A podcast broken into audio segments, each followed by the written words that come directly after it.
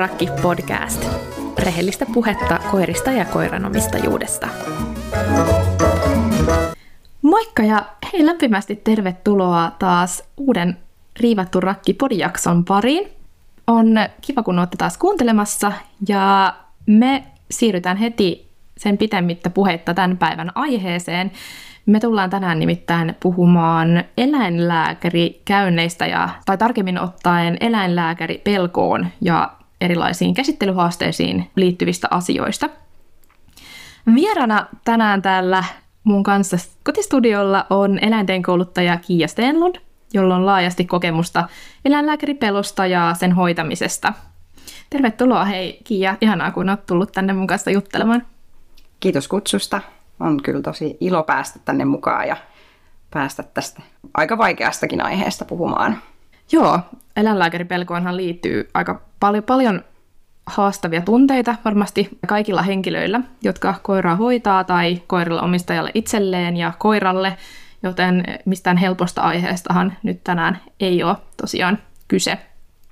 Mutta ennen kuin nyt sukelletaan tämän aiheen pariin, niin olisi kiva kuulla ja pieni esittely susta, kuka sä oot ja, ja tota, kerroksä vähän lisää sun kokemuksesta eläinlääkäripelon suhteen? Joo, eli tosiaan mulla on tämmöinen yritys karvoihin katsomatta. Mä oon perustanut sen 2018. Ja ennen sitä mä oon toiminut klinikkaeläinhoitajana no melkein 10 vuotta. Ja ennen sitä on siis opiskellut eläinten hoitajaksi, jonka jälkeen sitten oppisopimuksella kouluttauduin klinikkaeläinhoitajaksi. Mä oon toiminut silloin klinikkaeläintöissä tämmöisen käyttäytymisasiantuntijan kuin David Applebine tulkkina – ja itse asiassa sitä kautta osittain sitten uppouduin näihin käyttäytymisen syövereihin enemmän ja alkoi kiinnostaa, että mitä ja miksi ja miten. Ää, mulla on myös tietysti yllättäen omia koiria ja, ja tota, mulla on ollut ää, myös eläinlääkäripelkoinen oma koira. Mm, ei ehkä semmoinen tyypillinen pelkopotilas, vaan, vaan Labradorin jolla se sitten esiintyi tämmöisenä fooling aroundina, lähinnä se pelko. Mutta siinä työssä ehkä sitten vuosi vuodelta alkoi käydä enemmän enemmän vaikeaksi ja kuormittavaksi se niin kuin potilaiden pelon käsittely ja se, se niin kuin koko ehkä kulttuuria ja miten se tilanne siellä eteni siellä klinikalla. Joten sitten siitä ja monesta muusta syystä lähdin sitten opiskelemaan eläinten kouluttajaksi ja, ja tosiaan hyppäsin tuossa pari vuotta sitten täyspäiväiseksi yrittäjäksi, toimin osa-aikaisena ennen sitä. Okei. Tämä onkin mun mielestä just, just kiinnostavaa kuulla sun ajatuksia tästä aiheesta, kun sulla on tämä klinikka-eläinhoitajan tausta myös, koska sehän varmasti avaa sul, sulle eri tavalla niitä eri ä, tapoja tarkastella tätä ongelmaa ja olet varmasti nähnyt aika paljon erilaisia potilaita, jotka suhtautuu eläinlääkärikäynteihin eri tavalla. Miten sä itse koet, että tämä sun tausta on vaikuttanut tähän eläinlääkäripelon kouluttamisprosesseihin tai miten sä näet tämän, tämän ongelman? Onko se vaikuttanut kuinka paljon? No, on se vaikuttanut ehdottomasti ehkä lähinnä se, että tavallaan mulla on aika semmoinen realistinen kuva siitä, mitä se oikeasti se eläinlääkärikäynti on. Ja tavallaan millaisia taitoja, tukitaitoja me voidaan koiralle opettaa, jotka sitä helpottaa. Ja mikä on niinku realistista ja mikä on sitten ehkä silleen mahdollisesti ei edes välttämättä niin kuin loppuun asti mahdollista joka käynnillä toteuttaa. Ja myös ehkä se, kuinka merkittävä rooli nimenomaan omistajalla, mutta myös sillä hoitohenkilökunnalla on siinä niin kuin käynnillä – Toki omalla työlläni pyrin silloin hoitajana niin kuin mahdollisimman paljon helpottaa aina jokaisen potilaan kohdalla sitä kokemusta, mutta se oli samaan aikaan se kuormittavin asia ehkä, koska sitten koin, että se ei ollut kaikille niin kuin hoitohenkilökunnalle se pääprioriteetti, eikä tietenkään olekaan, koska se on se diagnostiikka, kyllä mä sen ymmärrän, mutta se on vähän semmoinen sydämen asia sitten taas se niin kuin eläimen kokemus siitä tilanteesta, eikä vaan se, että päästään diagnoosiin. Aivan itse olen myös pohtinut, tota, että kun eläinlääkärissä, just kuten sanoit, se diagnoosin saaminen on totta kai se tärkein asia ja yleensä sinne tullaan sen takia, että on jotain vaivaa ja jossain tarvitaan apua, niin tämä on varmaan just yksi syy siihen, että tämä on niin haastava asia, koska silloin on vaan mentävä ja hoidettava ja tähän aiheuttaa varmasti tosi paljon haasteita just nimenomaan siihen, että jos koiralla on, on haasteita tällaisessa tilanteissa. Sanoit, että sulla on myös omakohtaista kokemusta koiran eläinlääkäripelosta ja haluatko kertoa vielä pikkasen tarkemmin, että miten sen sun koiran, millaista se reaktio oli ja tiedätkö onko se peräisin jostain tietystä tilanteesta tai traumasta? tosiaan tämä on mun ensimmäinen koira ollut siis silloin, ja mä en ole itse vielä ollut silloin klinikkamaailmassa, vaan on vasta opiskellut eläintenhoitajaksi ja, tai ennenkin jo sitä, mutta siinä aikana, ja se oli aika semmoinen epäonninen koira, että sille sattui vähän kaikenlaista, ja me yritettiin usein käydä päivystyksessä, muun muassa kaksi kyynpuremaa elämänsä aikana ja yksi rotanmyrkkymyrkytys, mutta tota, se mikä siinä oli ehkä semmoinen kulmakivi, niin mä en heti tunnistanut sitä fooling aroundia, tai fool around, kun minä haluan sanoakaan, ää, niin kuin peloksi, vaan tämmöiseksi noutajan innostukseksi. Ja kuten usein näillä peloilla on tapana, se alkaa jollain, mutta se vaihtuu, se pelon ilmentymismuoto. Ja usein se sitten vaihtuu siihen niin kuin jäätymiseen tai passivoitumiseen, mutta kuten tälläkin kävi, että sitten kun vaan mentiin yli sen rajan, niin se jäätyi. Ja sitten tavallaan kaikki oli tosi helppoa tehdä sille koiralle. Mutta se näkyy esimerkiksi sellaisena, että sitten kun mä oon ollut klinikkamaailmassa tai niin klinikalitet töissä, ja koirat toki silloin kulki jonkun verran mukana, niin tämä vanhin Lappis oli semmoinen, että oli tietty ovi, ja jos me mentiin siitä ovesta sinne niin kuin NS-klinikan puolelle, niin se pelko iski saman tien, mutta se oli täysin rento ja ok siellä niin kuin takatiloissa. Eli se aina pelkäsi jonkun verran, että jos hänelle tehdäänkin jotain. Toki se ei ole niin pennustasti kulkenut mulla mukana, koska mä en, en ole pentuna sitä silloin saanut, kun mä oon ollut klinikalla. Et varmasti vaikuttaa se, että tavallaan sitä on vähän etulyöntiasemassa silloin, kun on klinikalla töissä. Jos siis haluaa hyödyntää tämän mahdollisuuden, niin pystyy harjoitella niiden omien pentujen kanssa, omien koirien kanssa kivoja asioita siellä eläinlääkärihuoneessa ja semmoisia, mitä ei sitten taas tavan asiakkaalla välttämättä, ellei niihin halua niin kuin erityisesti panostaa. Niin mä luulen, että se näkyy siinä koirassa, että sen kokemukset oli nimenomaan niitä, että on oikeasti tehty asioita. Harmillisesti sille sattui paljon ja silloin oli useita leikkauksia ja muuta. Mutta silloin mä päätin, että mä en halua enää, että mun koira tavallaan joutuu käymään läpi tai että mä en pysty tai että mä en osaa olla sen tukena riittävästi. Ja sen jälkeen onkin sitten ollut tietysti erityyppisiä koiria, mutta mulla on itse asiassa taas vähän eläinlääkäripelkoinen labradorinolta, okay. jolla ilmenee samalla tavalla tämä pelko, jolla on harmillisesti korvavaivoja. Ja nyt me ollaan taas tässä pisteessä. Toki nyt mä osaan huomattavasti paremmin olla sen tukena ja tukitaitoja ja se palautuu nopeammin. Ja, ja tavallaan musta se on ensimmäinen tärkeä asia, että me tehdään mitä tehdään, mutta tavallaan me ei jätetä sitä koiraa yksin sen asian kanssa.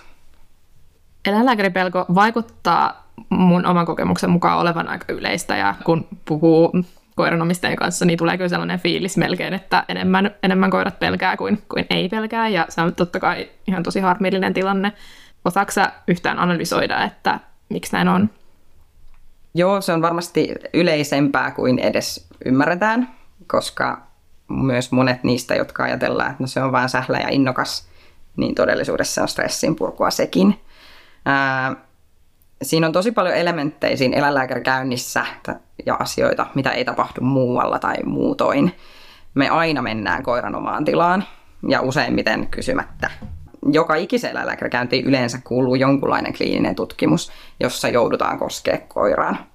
Myös se, että mä näen, että tässä on kulttuuriongelma hieman, ja mä toivon, että ollaan semmoisessa muutoksen rintamassa klinikkamaailmassa, että alettaisiin enemmän kiinnittää huomioon siihen koiran tai myös kissan, mutta tietysti koirista puhutaan, niin koiran kokemukseen, ja niin kuin nimenomaan sen henkiseen kokemukseen siitä käynniltä, ihan lähtien sieltä pentuajoilta. Että tavallaan me voidaan tosi paljon muuttaa sitä suuntaan tai toiseen sitä käyntiä, jos meitä kiinnostaa se.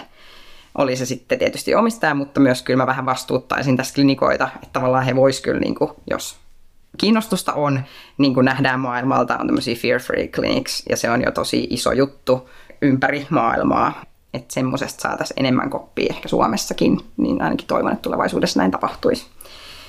Ja kun me panostettaisiin siihen koiran kokemukseen siinä klinikkakäynnillä, niin varmasti edesauttaisi sitä aikuisien tai myöhemmän iän pelkotiloja. Ehkä myös se, että aika paljon kuulee, että vastuutetaan vaan omistajaa, että sä et ole harjoitellut ja sä et ole tehnyt sitä ja sä oot huono omistaja, mikä ei ikinä johda mihinkään hyvää ja on tosi kurjaa niitä omistajia kohtaan vaikka omistaja tekisi kaikki mahdolliset harjoitukset, niin jos sillä tulee yksi huono eläinlääkärikäynti, niin se voi vesittää kaiken. Ja sä et voi enää itse tavallaan pelkästään suomalla toiminnalla sitä muuttaa. Joka on mielestäni se ehkä isoin ongelma, että yksikin kerta, kun me ylitetään siellä klinikalla sen koiran rajat ja se joutuu menee aivan liian vaikeeseen tilanteeseen, eikä kukaan kuuntele sitä. Ja yleensä se sitten päätyy siihen, että se joko sillä kerralla tai seuraavalla kerralla se sit muuttuu aggressioksi, nimenomaan se sen käytössä, jos vaikka ensin jäätymistä tai jotain muuta, niin me ollaan jo tehty se, että me ollaan ylitetty se se raja. Ja sitten sieltä ei ole paluuta tavallaan enää siihen, että se olisi ok, että me tehdään asioita. Sitten me joudutaan niin kuin että miten me sitten jatkossa tehdään ne asiat.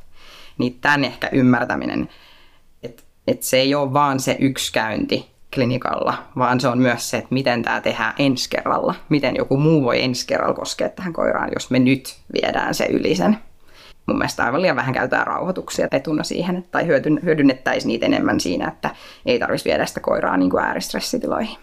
Tietysti on eri asia hätätapaukset. Siis sillä lailla, että joskus me vaan joudutaan, mutta tätä tapahtuu kyllä aivan liian paljon ihan niin kuin lähtien jostain rokotuskäynneistä. Niinpä. Joo, toi on varmasti herättää paljon ajatuksia itsellenikin. Mun oma koira Laki on reskuekoira, tullut mulle puolitoistavuotiaana, aikoinaan on nyt kymmenenvuotias ja no meillä on ollut Lakin kanssa onni, että Laki on ollut hyvin terve ja yllättäen, vaikka se on semmoinen höseltäjä, niin ei kauhean tapaturma-altis ja me ei olla tarvittu oikeastaan hirveästi mitään sellaisia isoja toimenpiteitä, koska eläinlääkärissä, mikä tietenkin on edesauttanut hänen positiivista suhtautumistaan sinne, enkä voi kyllä yhtään silleen kiittää esimerkiksi itseäni tästä, koska laki on ollut ihan alusta asti jotenkin, vaikka se on muuten ollut monissa tilanteissa aika arka ja, ja silloin on ollut esimerkiksi haasteita vieraiden ihmisten kanssa ja uusien paikkojen kanssa, mutta jostain syystä kaikki niin kuin koulutustilat ja eläinlääkärit ja kaikki tällaiset on ollut sille aina ihan alusta asti sellaisia jee, ihana paikka. Kaikki ihmiset täällä on lähtökohtaisesti kivoja ja hänen suhtautuminen on ollut tosi yllättävä ja se ei ole hirveästi muuttunut koskaan sen koko elämän aikana, vaikka on tullutkin esimerkiksi jotain kipeitä kynsivaurioita tai muuta, mitä on pitänyt hoitaa, niin silloinkaan se ei ole muuttunut. Ja tämä on ollut yksi niistä asioista, kun joskus on tuntunut aika rankalta oman koiran kanssa, niin sitten on pystynyt iloitsemaan siitä, että no ainakin nämä käsittelyjutut sujuu tosi helposti. Ähm, mutta sitten joskus mä oon myös miettinyt tota, että se menee edelleen tosi iloisesti eläinlääkärille ja just tervehtii kaikkia vaan innoissaan, kun sanoo meidän ja, ja näin. Et, et, mutta et on joskus miettinyt myös tota, että se sietää tosi paljon, että lakilla on esim. tosi korkea puremiskynnys, että en usko, että purisi esim. koskaan eläinlääkärissä lähtökohtaisesti, mutta kyllähän se jännityksen silti huomaa ja, ja sen kynnyksen on hirveän helppo ylittää, että silloin kun, sit, kun se on jännittynyt, koska on vaan se, että no, kyllä se nyt vaan tehdään tästä ja, ja kyllä se selviää ja näin, mutta et, on itse ehkä ollut myös sen takia pikkasen laiska ottaa huomioon niitä tai vaikka eläinlääkärissä itse sanomaan, että hei, voitaisiko tehdä tälleen tai, tai näin. Mutta musta on ollut esim. tosi kiva itse, kun me käydään Librella pistoksilla, kun on niverikkoa kerran kuusta ja on, ei ole välittänyt hirveästi niin kuin pistoksistakaan aikaisemmin, mutta nyt kuluneet syksy tässä, niin se on ruvennut reagoimaan vähän jostain syystä siihen, että se ei ole ollutkaan ihan ok enää pistää. Ja musta on ollut tosi kiva, että se paikka, missä me ollaan käyty, niin että he on heti ottanut sen tosi tosissaan sen, että okei, että koira näyttää, että on ollut täysin fine aikaisemmin, reagoi, ja sitten he on heti ollut silleen, että hei, mutta miten me voitaisiin helpottaa tätä tilannetta, ja sitten me tajuttiin, että lakille se on paljon helpompi, että pistetään niskaan eikä alaselkään, minne se nyt laitetaan, niin tällaisilla ollaan pystytty helpottaa sitä tilannetta, ja sitten taas, että se ei lähtenyt niin eskaloitumaan siitä, vaan on arvostanut tosi paljon sitä, että eläinlääkärit otti tosissaan, että, että koiraa jännittää, ja että miettinyt niitä tapoja, että millä sitä voidaan helpottaa. Toi on tosi hyvä ja tärkeä myös nostaa, tota, että on paljon hyviä paikkoja ja on tietenkin myös eläinlääkärit ja hoitajia, jotka on ihan superhyviä ja, ja en mä sitä siis missään nimessä sano, etteikö olisikaan, vaan ehkä just semmoinen ylipäänsä se meidän kulttuurikysymys. Mutta toi on tosi hienoa ja yksi mun mielestä tärkeä asia olisi myös se eleiden lukutaito niin kuin niiltä ammattilaisilta, mutta myös se, että se on helppo ylittää, jos siellä tulee semmoinen vähän jäätyminen tai tai joo näkee eleistä stressaa, mutta tavallaan semmoinen, että no kyllä se tämän kestää ihan voin kokemuksen nimimerkillä. Mm. Valitettavasti näin on myös just viimeiset korvahoidot jouduttu tekemään, ylitetty se koiran oma kynnys ajatuksella, että no kyllä se nyt tämän kestää. Että totta kai näitä tulee, että ne on sitten semmoisia niin erilaisia ylilyöntejä, mutta niissä sitten olisi se tärkeää, että saadaan lopuksi se käännettyä jotenkin plussan puolelle. Et esimerkiksi vaikka meidän loppupalkka oli viimeksi kongi sit siellä huoneessa, jonka sai syödä ja sitten koira lähti sieltä ihan tyytyväisenä, mutta tullaan varmasti vielä näihin jakson edetessä näihin, minkälaisia harjoituksia ja asioita voi helpottaa sitä käyntiin. Mutta... Joo, kyllä. Joo, ja toinen on nähnyt itsekin, kun on esim. tosi motivoitunut koira, ja sitten on hauska, koska lakikin palautuu aika hyvin kyllä niistä tilanteista, että vaikka sitä olisi jännittänyt, niin sitten kun se on oppinut, että joka kerta saa sitten aina, että hoitajat ja lääkärikin tarjoaa sitten nameja, niin sitten mm. se menee heti valmiiksi sinne namipurkille, sitten kun on pistetty, ja, ja tota, sillä ihan niin kuin, hyvä, hyvä fiilis kuitenkin siitä, ja, ja, tota, ja näin. Miten koiran eläinlääkäripelko yleisimmin ilmenee silloin, kun sulta pyydetään apua kouluttajana?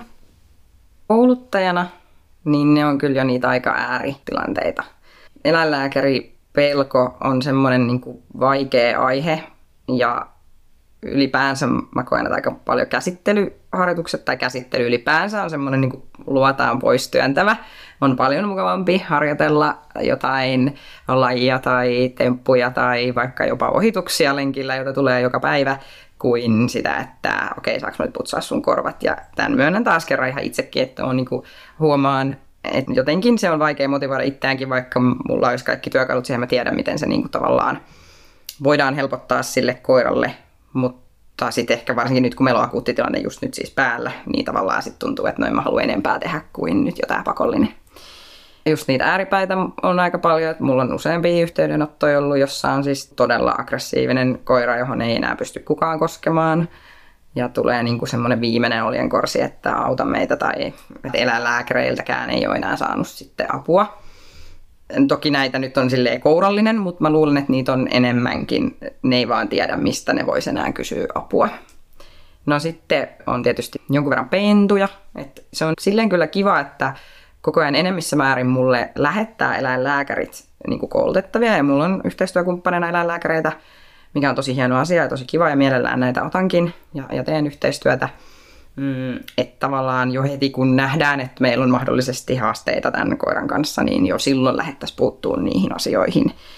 Ää, eli on, on just jotain pentuja ja sitten on jotain sattunut, vaikka silmätulehdusta tai jotain muuta, ja sitten, miten nyt sitten tässä kohtaa semmoisia vasta vähän pelkääviä, niin niitä on aika vähän. Et mä luulen, että se on aiheena haastava.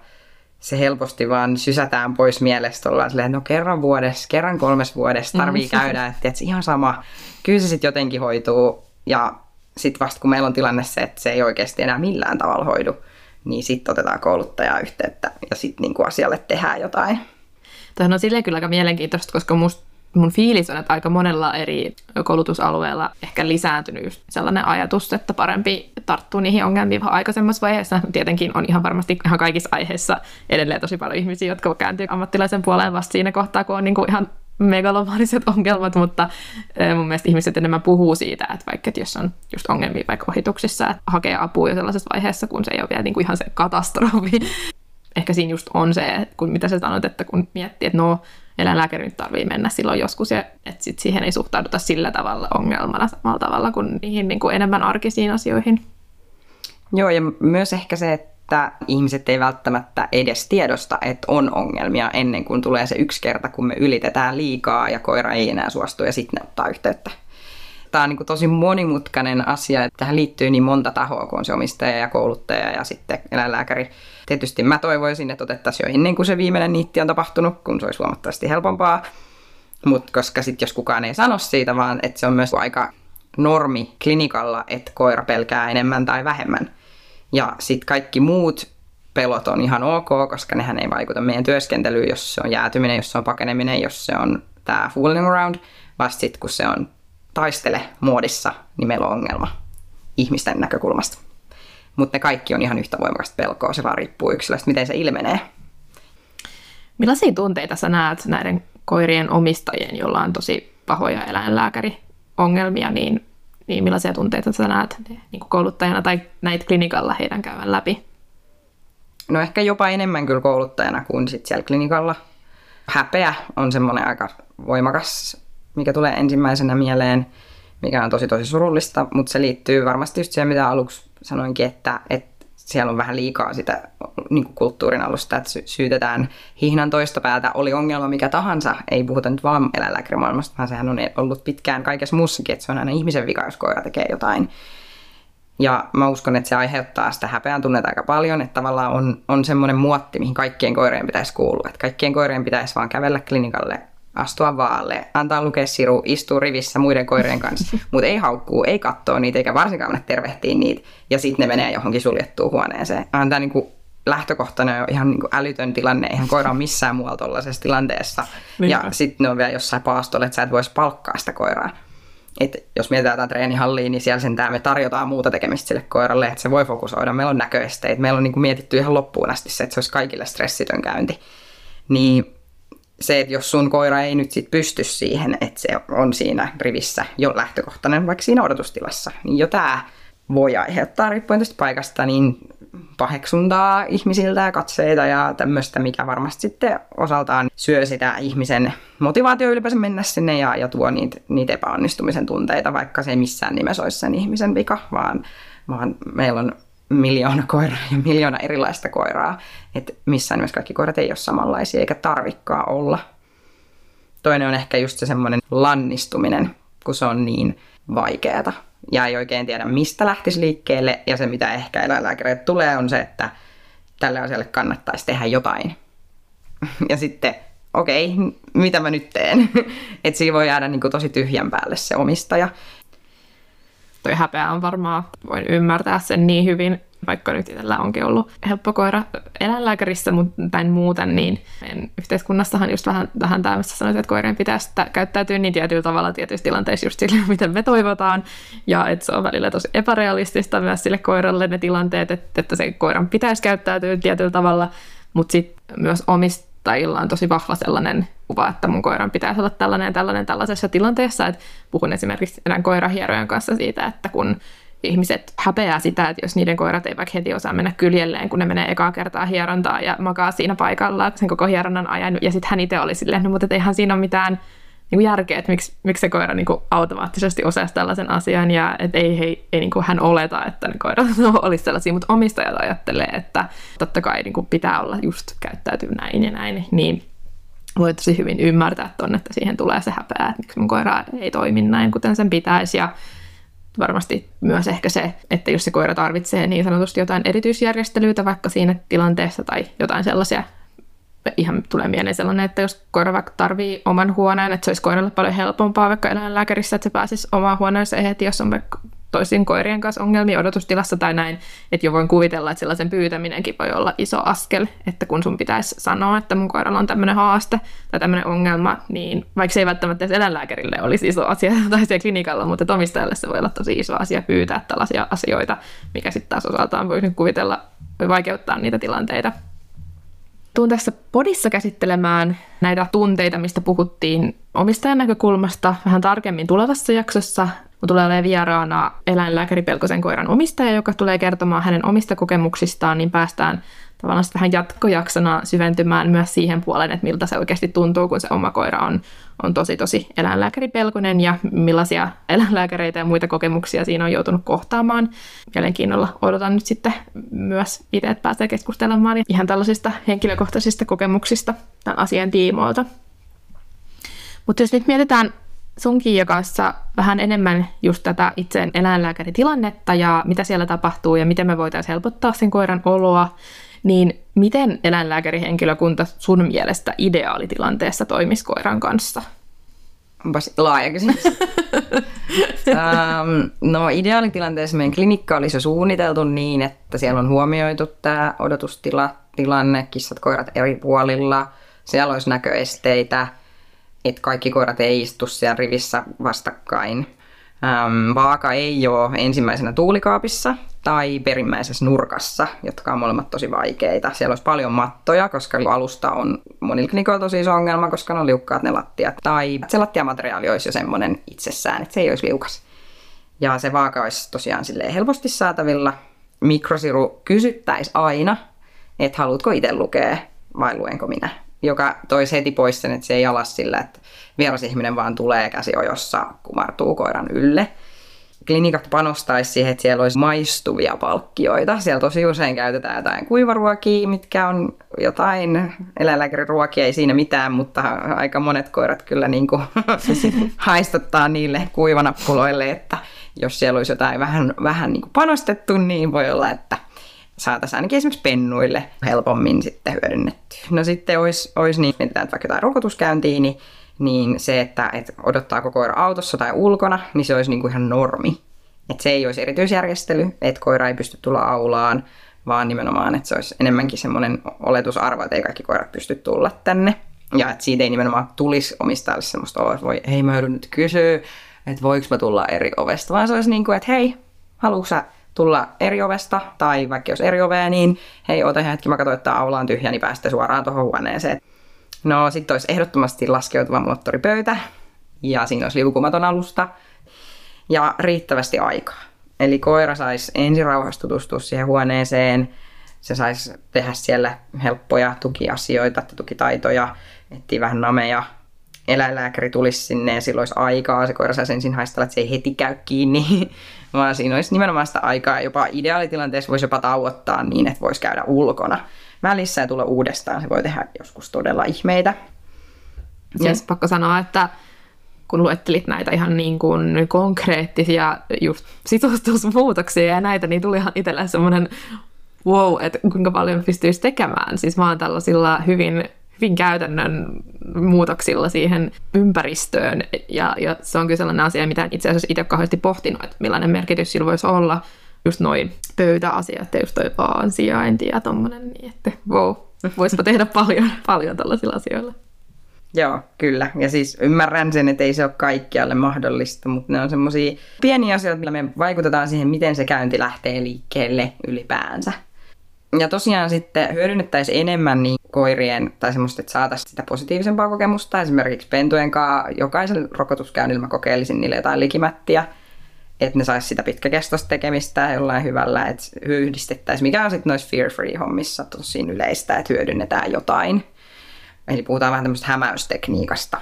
Ideaalitilanteessa eläin ei edes huomaa, että sitä pistetään. Sen ei tarvitse tietää, että sitä pistetään, jotta se pistos onnistui. Mutta tämä on usein ajatus, että eihän se suomannusta, niin ei se varmaan osunut.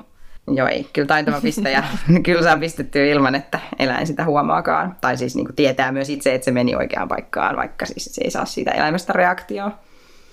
Ja toki tähän vielä ehkä se elekieli, että nimenomaan se hoitohenkilökunnalla olisi, olisi jonkun edes perustasoinen ymmärrys pelon ilmentymismuodoista ja elekielestä, että osattaisi sitten tarvittaisi tukea koiraa, tarvittaisi helpottaa siinä tilanteen muuttaa lennossuunnitelmaa, jos se ei niin kuin näytä toimivan, että ei nimenomaan ajatus olisi heti se, että nyt maaliin asti suoraan ykkösellä, koska usein meillä on vain yksi mahdollisuus ja sitten jos se ei onnistu, niin sitten tavallaan, koska se on perinteisesti tehdään niin kuin pakon kautta väkisin kaikki. Jos nyt miettisi, että on jo pelkäävä koira, niin mitä sanoisit on sellaisia konkreettisia asioita, mitä eläinlääkärihenkilökunta voisi niin kuin toiminnallaan tehdä, millä pystyisi helpottaa sen koiran oloa? Mm, no ehkä just se, että ylipäänsä vähän miettii sitä, että mikä sen pelon aiheuttaa. Onko se ylipäänsä vieras ihminen, jota se pelkää, onko se se käsittely, mitä se pelkää, onko se ne välineet, mitä se pelkää, onko se se klinikka itsessään, mitä se pelkää. Ja sitä kautta ehkä miettiä sitä, öö, miten muuten tämän voisi tehdä. Jos se klinikka pelottaa, niin, niin hyödyntää ulkona asioiden tekemistä, autossa asioiden tekemistä. Pienemmällä kynnyksellä rauhoittaa, koska se, että viedään ääristressiin koira taistelemalla ja sitten lopulta kuitenkin rauhoitetaan, tai se, että me saadaan hämättyä se pistettyä sille rauhoitus, jota se ei toivottavasti edes huomannut, jonka jälkeen se on niin kuin huomattavasti pienempi kuormitus kuitenkin sille niin kuin henkisesti se rauhoitus kuin se äärimmilleen viety tilanne ja ehdottomasti ymmärrystä enemmän koirille ja koirien omistajille siitä, että on pelkääviä koiria.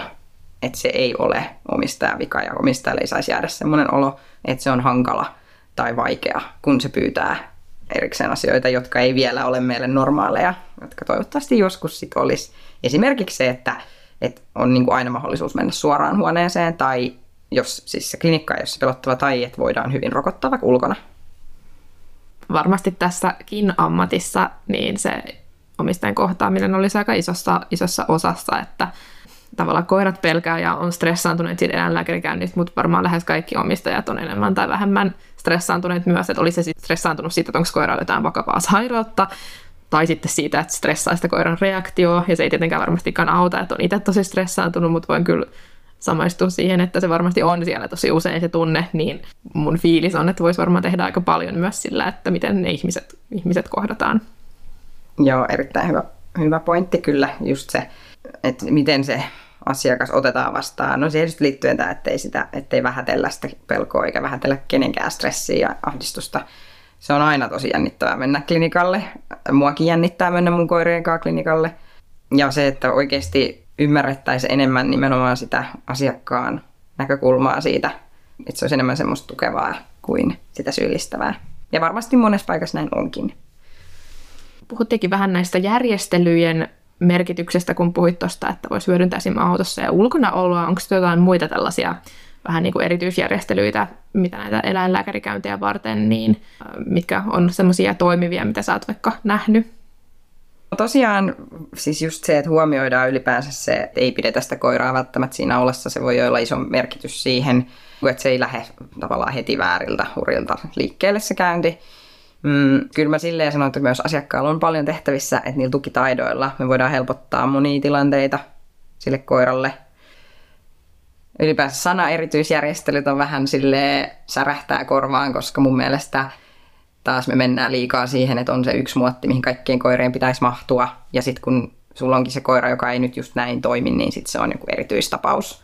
Mm. Vaikka se on aivan yhtä normaali koira kuin kaikki muutkin. Että tavallaan niin kuin sitä just toivon, että ollaan vähän semmoisessa muutoksen, muutoksessa ja saadaan, niin kuin koko koira-ala on ollut ehkä viimeiset 10-15 vuotta ja koko ajan niin kuin kasvavassa määrin tai ehkä nopeutuvassa tahdissa aletaan ymmärtää nimenomaan sitä koiran henkistä puolta enemmän ja kokemusta erilaisista tilanteista, niin yhtä lailla se varmasti tulee rantautuu lopulta myös tänne niin kuin eläinlääkäripuolelle.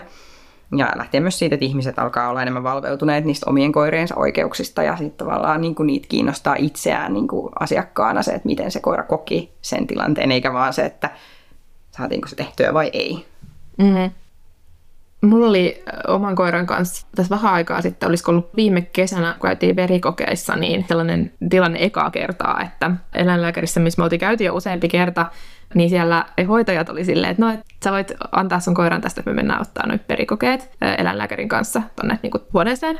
Ja mun ilme oli varmaan sellainen, että mitä, mitä ihmettä, koska sitten hän kysyi siis silleen, että ai, vai olisi, olisiko sä itse halunnut olla niin mukana siinä. Että mun ei tarvinnut ottaa tätä keskustelua, mutta vähän mennyt sit tilanteet tosi paljon, koska mä en ollut ikinä ajatellut sellaista, että en olisi sen koiran mukana. Ja mulle se oli niin aivan absurdi ehdotus, että ne veisi mun koiran sinne ja ottaa sitä verikokeet ilman mua, koska mulla tuli siinä vaan ihan kauheat kauhukuvat siitä, että mä en tiedä, miten A-koira reagoi ilman, että mä oon siinä, koska mä en ole tottunut jättämään sitä vieraille, miten sattuu.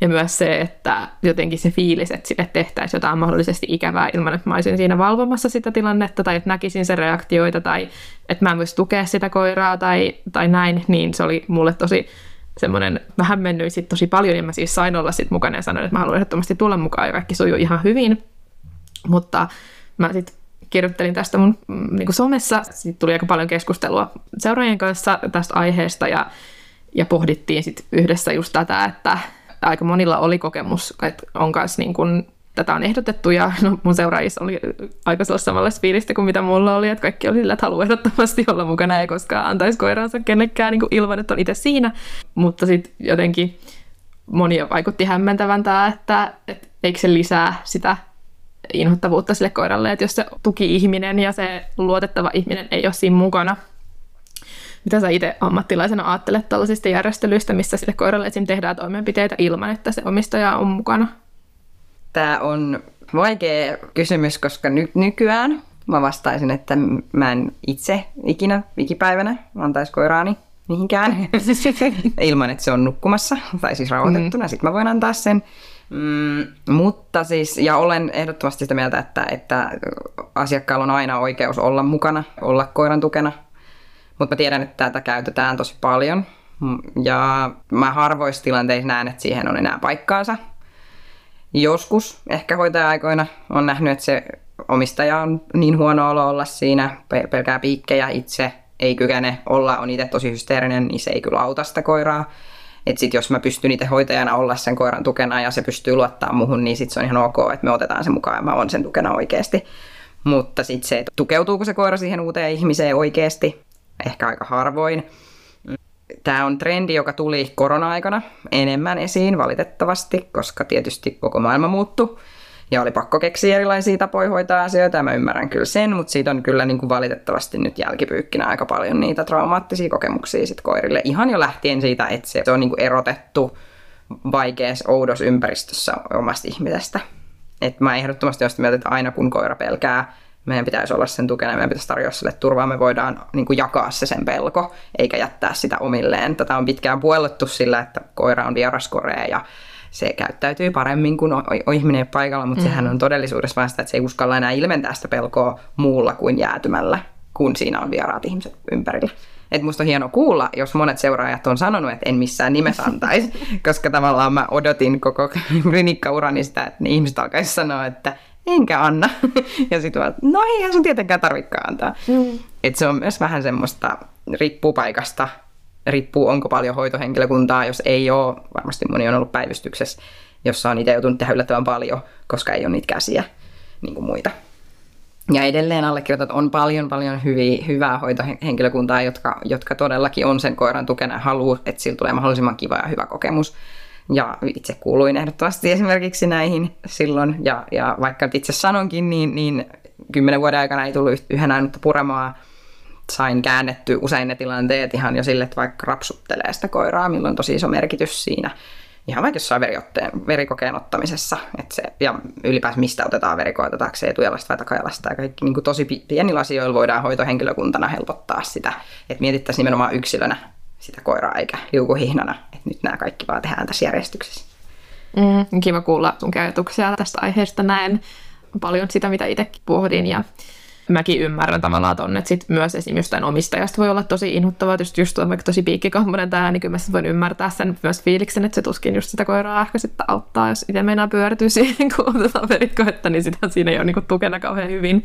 Ja sittenhän on just ihanaa, että on henkilökuntaa, jotka pystyy, pystyy ottamaan sen huomioon. Ja ehkä vähän kauhean sanoa, mutta silleen, oma fiilis on myös vähän sellainen, että mä oon ehkä pikkasen hysteerina oman koiran kanssa, myönnän myös silleen perheenjäsenten kanssa, että välillä on semmoinen, että osaako kukaan tehdä mitään mun koiran kanssa, mutta siinä on ehkä vähän, kun on ollut vähän haastava tausta, niin sitten on tottunut, että et, et ei uskalla ottaa niitä riskejä, että koira vaikka äm, saisi negatiivisia kokemuksia jostain sellaisesta, mihin ei voi itse vaikuttaa, että tota, niin sitten sama vähän eläinlääkärissä huomaan välillä, että en ehkä luota täysin siihen, että muut ihmiset osaa ottaa mun koiran tarpeet huomioon ja voi toki olla, että se on osittain ihan että siihen on syynsä, syynsä, mutta varmasti kaikissa tilanteissa ei olisi, että varmasti myös oma fiilis on ikävä kyllä vähän sellainen, että ei, ei luota siihen, että esim. eläinlääkärihenkilökunta osaa ottaa koiran huomioon sillä tavalla kuin mitä mä toivoisin, että se otetaan huomioon. Ja siinä on sitten tietenkin mm, omat haasteensa, koska ymmärrän myös, että, että ammattilaisiin pitäisi tavallaan pystyä luottamaan ja niin, mä, mä alkaisin, tai kutsuisin äh, sua semmoiseksi valveutuneeksi omistajaksi. ja tavallaan mä uskon, että se on se, mitä me tarvitaan, jotta me saadaan muutosta aikaan. Et niin kauan kuin on tavallaan kysyntää niin tarjontaa, niin sitten sen on pakko muuttua jossain vaiheessa. Että tavallaan on niitä keinoja, mutta ehkä niitä ei ole tarvinnut vielä kaivaa hirveästi. Että tavallaan on niin pitkään tehty näin, niin miksi muuttaa toimivaa tapaa mutta siinä tavallaan siinä toimivassa tavassa ei ole mietitty sitä, miten se koira sen kokee. Mutta toki tämä on myös työturvallisuuskysymys. Siis siinä mielessä, että sit jos omistaja jännittää itseään tai muuta, niin, niin esimerkiksi kiinni pitäminen, niin sen mä kyllä ymmärrän hyvin, että sen helposti tekee hoitohenkilökunta, koska, koska sitten jos se, se, on, se on ehdottomasti tekniikkalaji ja se ei ole niin, että sä sanot asiakkaalle, että no teet vaan näin, niin se sujuu. Jos sä oot itse pitänyt tuhansia koiria, niin sä tiedät kyllä ne otteet ja tavat, millä sä saat sen mahdollisimman rauhalliseksi, mutta se kyllä tarttuu, että siinä mielessä, mutta mut tavallaan miksei se omistaja voisi sitten olla siinä vieressä. Et tässä on niin kuin monia puolia, että mä ymmärrän myös sitä klinikkamaailmaa, mutta tavallaan mun prioriteetit menee nykyään sen koiran kokemuksen, tai se menee edelle kaikesta, joten se, että se on helpompaa henkilökunnalle, niin ei tavallaan riitä mulle syyksi siihen, miksi se sitten olisi ok. Sulla on yhteistyössä eläinten käyttäytymisneuvoja Jaana Pohjolan kanssa tällainen tyytyväinen koirapotilasverkkokurssi, johon ymmärtääkseni olette kasannut vähän tällaisia vinkkejä ja mitä just voi ottaa huomioon eläinlääkärikäyntien helpottamiseksi ja, ja näin. Haluaisitko pikkasen kertoa tästä kurssista? Sehän on ihan netistä ostettavissa kaikille, jotka kiinnostaa. Joo, Jaana mua houkutteli tähän aika pitkään, että tehtäisikö yhdessä tämmöinen verkkokurssi ja me aloiteltiin sitä jo silloin, kun mä olin itse asiassa klinikalla vielä töissä. Tässä yhdistyy Jaanan mielettömän monipuolinen ideapankki josta siitä tuntuu löytyvän aina joku, joku loputtomasti. loputtomasti uusia ideoita. Ja, ja sitten tavallaan ehkä se mun käytäntö sieltä että, ja, ja teoria siitä, että mitä, mitä me tarvitaan, miten sitä voidaan tehdä, ja sitten niin yhdistettiin meidän voimat siinä. Mm, se on mitä 21 varmaan keväällä tuli ulos, ja on kyllä tullut tosi hyvää palautetta. Ihmiset on saanut apua siitä. Ja, ja se on tosiaan nykyään semmoinen niin jatkuvasti ostettavissa oleva kurssi ja sitten siitä pääsee semmoiseen suljettuun Facebook-ryhmään, missä on muidenkin kokemuksia ja, ja tämmöistä vertaistukea muilta ihmisiltä, että lämpimästi vaan tervetuloa, jos, jos joku kokee, että kaipaisi uusia näkökulmia. Siellä on tosi laajasti pilkottu tätä niin kuin klinikkakäyntiä ja käsittelyä lähtien siitä, että miten näitä asioita voidaan aloittaa harjoittelee, millä on merkitystä, myös tunnepuoli ihan sinne asti, että mitä sitten siellä varsinaisella käynnillä sä voit tehdä helpottaaksesi sitä kokemusta koiralle. Paljon videoita ja sitten kirjoitetut, että on niin kuin helppo lähestyä. Kuulostaa tosi kivalta, tämähän voisi olla semmoinen hyvä, hyvä, jos on just oman koiran kanssa haasteita ja haluaisi näitä juttuja treenaa lisää, niin ainakin voisi alkuun vaikka aloittaa sillä ja sitten katsoa, kuinka pitkälle pääsee. Miten se nyt tälleen kouluttajana, jos lähdet työstämään jonkun asiakkaan kanssa tätä eläinlääkärin pelkoa, niin mistä nämä treenit lähtee liikkeelle? No se riippuu tosi paljon siitä, mikä sen koiran tarve on. Mikä se on se, mikä sitä jännittää, mikä on meidän tavoite ja mikä on ylipäänsä lähtötilanne, koska jos meillä on tietystä lähtötilanteesta, niin sitten voi olla aika epärealistiset tavoitteet. Että jos vaikka koira pelkää tosi voimakkaasti ja siellä on pelkoaggressio, se helkästi käyttää hampaita, niin voi olla tosi vaikea päästä siihen, että me tehdään kokonaan kliininen tutkimus sille hereillä ja tutkitaan sen korvat ja otetaan sitten verinäyte. Että silloin voi olla, että tavoite on se, että se saadaan rauhoitettua. Ähm, eli riippuu ihan tosi paljon siitä, millainen asiakas ottaa yhteyttä. Riippuen, mitkä on myös koiran lähtötaidot, kuinka paljon omistaja on jo tehnyt, kuinka paljon omistaja on valmis tekemään, mitä se itse priorisoi. Yksi ehdottomasti tärkeä, mitä mä suosittelen, on kuonokoppatreeni. Ja nimenomaan se, että, että haetaan se, että se on kiva asia pukea ja pitää päässä. Eli valitettavan usein ensimmäiset kokemukset kuonokopasta on se, että se laitetaan vaan klinikalla suoraan päähän ilman, että koiralla on ikinä ollut sitä. Ja sitten me saadaan sieltä mahdollisesti jo ainakin niitä negatiivisia tunteita sitä kohtaa, jos se ei nyt ihan jopa pelkoa. Näitäkin on, että, että tavallaan yhteydenotto on nimenomaan se, että koira ei suostu laittamaan kuonokoppaa, eikä siihen pysty kukaan koskemaan. Ja aika monilla klinikoilla jos sä soitat klinikalle ja sanot, että sulla on pelkäävä koira, johon ei pysty koskea ja sille ei pysty laittaa kuonokoppaa, niin vastaus on se, että he ei pysty auttaa. Se on harmillista ja se olisi tosi hyvä, että siitä osattaisiin ohjata kouluttajalle, joka sitten osaa käsitellä aggressiivisia koiria ja pelokkaita koiria ja nimenomaan hakea se positiivisen kautta sitten. Puhuit tuosta aikaisemmin pikkasen tukitaidoista ja niiden merkityksestä, että ne, olisi, ne on aika sellaisia, millä pystyy helpottaa. Haluaisitko se pikkasen lisää avata sitä, että esim. millaisia tukitaitoja eläinlääkärikäyntejä varten voisi olla hyvä opettaa? No esimerkiksi erilaiset kohteet kannattaa hyödyntää. Kohteen avulla vaan opettaminen.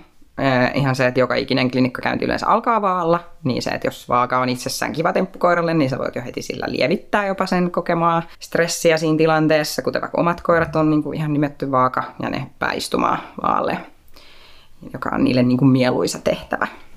No sitten mikrosirun lukeminen. Tämä tietysti tulee tarvii myös lajipuolella, että se, että jos ei se nyt ole ongelma, niin hyvä, mutta jos se on yhtään haastavaa tai se vieras ihminen, niin uskaltaa sanoa, että hei, mä luen tämän itse, sopiiko? Ja sen pitäisi aina sopia. Eli, eli se turha tavalla säikäyttää se koira heti siitä ensi kättelyssä sille, että se ihminen kuvartuu sitä päin se vieras. Ja mikrosirun opettamiseen on monta monta tapaa. Ja se on itse asiassa myös yksi aihe meidän siellä verkkokurssilla, kuten myös tämä vaaka. No sitten tosiaan niitä kohteita voi hyödyntää myös siellä ihan hoitohuoneessa. On tämmöisiä palauttavia tukitemppuja. Esimerkiksi käsikosketus on aika monille semmoinen kiva palauttava, missä ei harvoin ole mitään. En puhu leukakosketuksesta, vaan nimenomaan ihan tämmöisestä käsininä-targetista. Mm, pöydästä voi tehdä kohteen. Tätä mä aika paljon treenaan omien asiakkaiden kanssa, että sit pöydästä tehdään kohde. Sitten, no mä pidän ehkä tukitaitona kyllä erilaisia kiinnipitoharjoituksia, sitä koiran fokusointia, mihin se fokusoi niissä tilanteissa, mitä se odottaa niissä tilanteissa ja loppupalkan merkitystä. Eli se, että on se sitten mitä vaan, niin se, että kääntäisi jotenkin sen käynnin lopuksi plussalle, jos sun koira ei syö. Okei, ei se haittaa, leikkiikö se, voiko se ottaa tämän lempilelui, voisiko sen kanssa leikkiä hetken, innostuuko se sosiaalisesta palkasta, uskalla irrotella, ja sitten kuitenkin loppujen lopuksi tulee usein siihen, että se on niin jännittävä käynti kaikille, että sitten kun se tilanne on ohi, niin on vaan silleen, voisiko päästä autoon, mä jätän koira autoon ja mä pystynyt tähän, niin sitten tavallaan yrittää muistaa, että okei, no niin, hei, vitsi sä menit hyvin, että vitsi sä olit tosi taitava, että ihan sama miten se oli mennyt se käynti, niin, niin vähän piletettäisiin sen koiran kanssa. Ja sitten toki helpotuksen tunne siitä, kun pääsee pois, niin sehän on sitten hyvä loppupalkka myös. Että jos koira ei millään saa mistään, niin ainakin hyödyntää se, että nimeis vaikka sen, että nyt on ohi ja mennään pois. Niin se jo itsessään on palkitseva. Mm. Joo, on hauska toi pöydän treenaaminen, kun puhutaan aikaisemmin niistä, että olisi hyvä, että on niin nostettava pöytä, niin se oli myös mielenkiintoinen oman koiran kanssa, vaikka sitä nyt ei ole just silleen jännittänyt, jännitä nostelut tai mitkään tällaiset muuten, mutta sitä on jännittänyt pöydät aikaisemmin, siis silleen, että jos se on nostettu pöydälle, niin sitten kun se on ollut siinä pöydällä, niin se on ollut aika sellainen, niin kuin, että tämä ei ole ihan jees. Aika usein kyllä monet eläinlääkärit on tarjoutunut, että voidaan tehdä paljon asioita myös lattialla. Silloin, mikä on ollut tosi kiva, mutta nyt mä huomasin meidän eläinlääkärissä, missä me käydään just Librella pistoksilla, niin, niin siellä heillä on just tämmöinen nostettava pöytä. Ja se on, oli Lakin mielestä ihan parasta, koska se tykkää niin paljon hyppiä asioiden päälle, ja silloin tosi vahvasti se, että se haluaa aina ulkonakin mennä kaikkien kivien päälle ja muuta. Niin se oli sen mielestä ihan parasta, kun oli semmoinen nostettava pöytä, ja sitä ei jännittänyt yhtään sen päällä. että nyt kun se on saanut itse aina hypätä siihen, sit kun sitä on nostettu, niin se on ollut täysin fine. Ja sitten se on ruvennut tekemään enemmänkin sitä, että se menee aina vaan siihen pöydälle, sitten odottaa palkkaa aina, kun, se, aina kun ollaan siellä, niin sitten toimenpiteen jälkeenkin, niin se vaan hyppii ylös ja alas, kun se ajattelee, että niin jo tästä palkataan ulkonakin. Niin, niin tota. Mutta se oli mun mielestä aika hauska, hauska, että kuinka iso just ihan konkreettisesti ero tuollaisella käytännön asialla voi olla. Ehdottomasti, ja tästä tullaan siihen koiran hallinnan tunteeseen ja vaikuttamiseen niihin tilanteisiin. Että se on heti eri asia, että se omin jaloin menee johonkin kuin että se on nostettu tai siltä ei ole kyselty tai muuta. Eli sen takia mä kyllä ehdottomasti allekirjoitan sitä moottoripöytää. Ja, ja tota, mutta siis pöytää voi harjoitella monenlaisilla erilaisilla kohteilla – meilläkin on esimerkiksi meidän hallilla, ollaan sinne väsätty, tai kiitos Jaanan, Jaana on sinne meille väkertänyt parikin erilaista pöytää, jotka on semmoisia ehkä 20 senttiä, toinen on varmaan ehkä 50 senttiä korkeita, missä päästään te- tekemään tätä samantyyppistä treeniä. Niin kaikella tällä on merkitystä, eli se ei tarvi olla klinikkahuone, se ei tarvi olla just se moottoripöytä, että me voidaan tehdä tätä samaa treeniä. Ja sitten näitä on helpompi yhdistää sinne klinikalle. Mä kyselin vähän aikaa sitten Podin Instatilillä kysymyksiä tästä aiheesta ja kuuntelijat sai lähettää tähän aiheeseen liittyviä kysymyksiä kuluttajalle ja sain sieltä pari tosi hyvää, hyvää kysymystä ja ajattelin, että otettaisiin ne tähän seuraavaksi. Okei, ensimmäinen kyssäri oli tällainen, että mitä tehdä, jos hoitaja haluaa laittaa kuonokopan, mutta koiraa ei ole opetettu siihen? Tilanne tuli puskista pennun kanssa, emmekä tienneet, että koppaa voidaan vaatia. Hoitajalla on totta kai oikeus turvata kätensä, joten suostuimme. Rauhallisena ollut pentu meni kopasta paniikkiin ja eläinlääkäripelko jäi. Tarvitsisi nyt tietää vähän enemmän tuosta taustoa, että onko se minkä tyyppinen käynti ollut. Uh, jos on joku perusrokotuskäynti, niin sen, se, se, sitä ei ole missään nimessä pakko tehdä just tänään ja nyt just nyt. Mutta toki jos on joku akuutti jalkapoikki, pakko päästä leikkaukseen, niin voi olla, että ei ole sit muita vaihtoehtoja.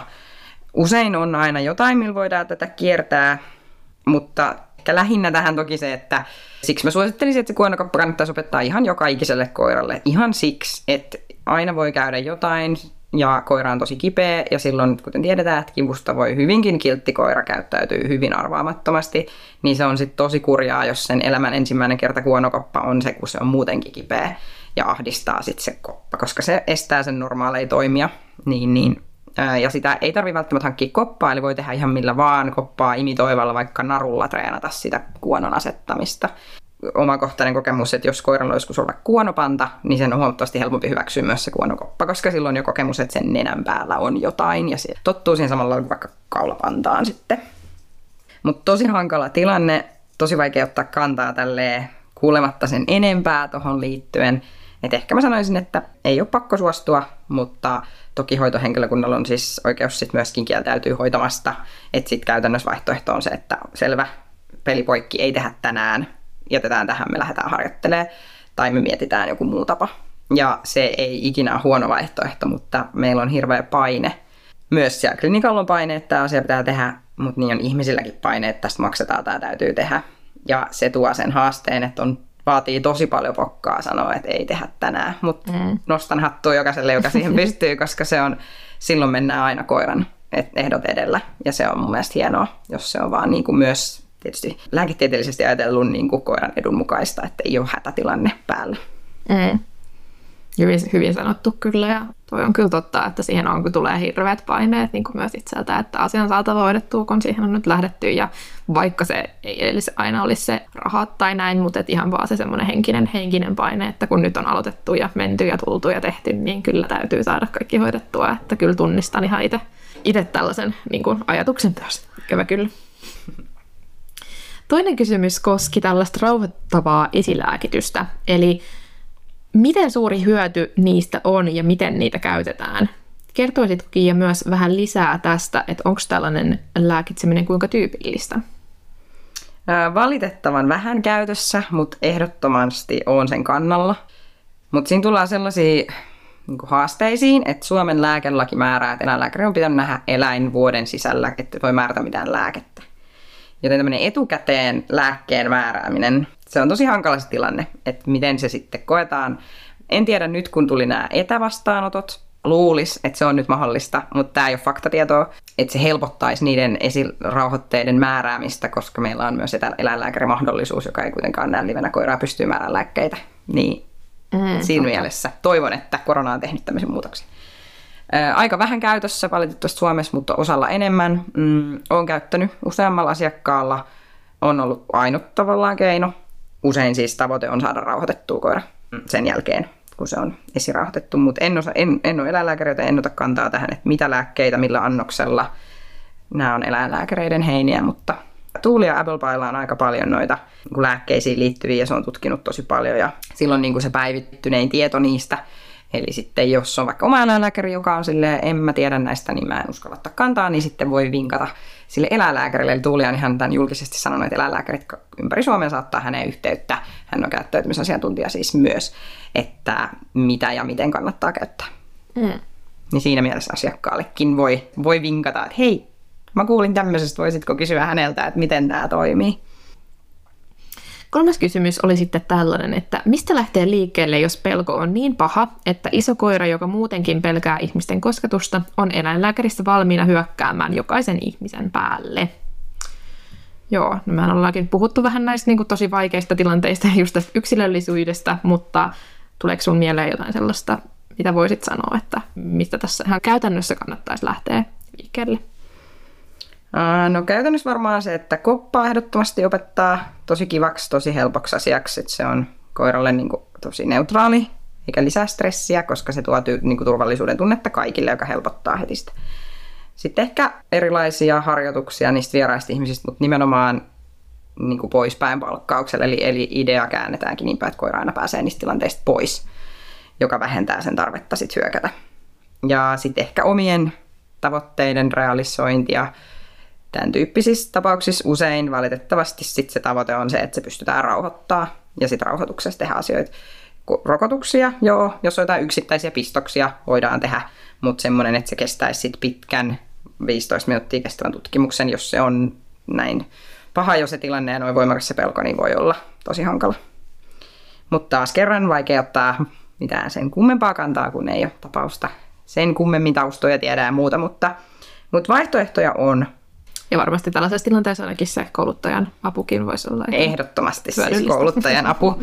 Eli, eli tota, kyllä kannattaa. Ja muutenkin matalalla kynnyksellä kannattaa kyllä ottaa kouluttajayhteyttä, joka sitten osaa tehdä yksilölliset suunnitelmat, mitä kannattaa sitten lähteä harjoittelemaan.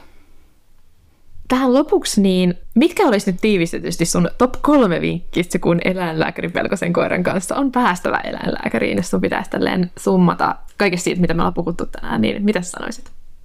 Tee suunnitelma sinne eläinlääkäriin ja niin priorisoi se, että mitä siellä tarvii oikeasti tehdä. Ja tavallaan älä ylitä sitä rajaa, mikä on sen, minkä sä tiedät sun koiralla olevan. O koiran tukena ja oo läsnä. Ihan sama mitä tapahtuu, oo sen, oo sen tukena. Sä oot ainut, joka voi puhua sen puolesta, kun se ei itse pysty siihen. Ehkä viimeinen semmoinen, että kaikki harjoittelu, vaikkei se olisi valmis, niin se on vienyt sitä eteenpäin. Että ei tarvi olla valmis käytös, että sä voit hyödyntää sitä eläinlääkärissä, vaan pienitkin asiat vaikuttaa. Pienilläkin asioilla on merkitystä. Muista pitää lopuksi hauskaa koirankaa. Toi on hyvä, hyvä muistutus kyllä.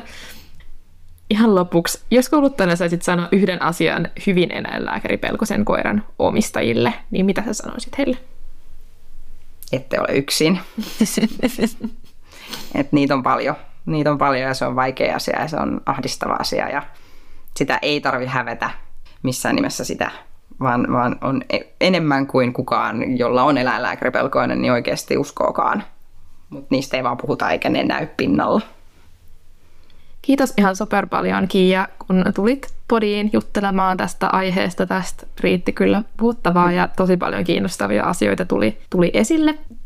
Kiitos paljon, että kutsuit. Ja, ja tosiaan tämä on aihe, joka on vaikea, mutta mielenkiintoinen. Ja oli tosi mukava päästä juttelemaan, vaikka, vaikka vähän pitkäksi ehkä venähtikin, mutta, tota, mutta asiassa pysyttiin. Ja toivottavasti tästä nyt on tukea tai tulee uusia ajatuksia tai pohdintaa sitten podin kuuntelijoille. Ja tosiaan verkkokurssille voi sitten matalalla kynnyksellä. Se on helppo aloitus, jos ei uskalla vielä kouluttaja ottaa yhteyttä. Kiitos sulle, kun kuuntelit ja jatketaan keskustelua tästä aiheesta Instagramin puolella, kuten tavallisesti, ja kuulisin mielelläni teidän ajatuksia aiheesta, ja varsinkin tietenkin, jos siellä on, on kuuntelijoissa sellaisia, joilla on ollut haasteita näiden asioiden kanssa, niin olisi kiva kuulla, millaisilla asioilla te pystytte helpottamaan omien koirienne oloa, ja jos tuliko teille uusia ajatuksia tästä jaksosta. Kiitos kun kuuntelit tämän jakson, toivottavasti tykkäsit. Palautetta jakson aiheesta saa tosi mielellään antaa joko sähköpostitse tai podcastin Instagram-tilin riivattu rakki kautta.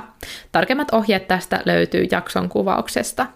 Ellet jo seuraa podcastia Instagramissa, niin suosittelen myös laittamaan tilin seurantaan, sillä jaan siellä joka viikko tietoa ilmestyvistä jaksoista. Sekä tosi mielelläni myös kuulisin, että mitä ajatuksia tämä tämänpäiväinen jakso herätti sulle. Jos tykkäsit tästä jaksosta, niin olen myös tosi kiitollinen, jos antaisit podcastille arvostelun käyttämäsi kuuntelupalvelun kautta. Ensi viikolla palataan taas uuden jakson ja uuden aiheen parissa. Moikka moi!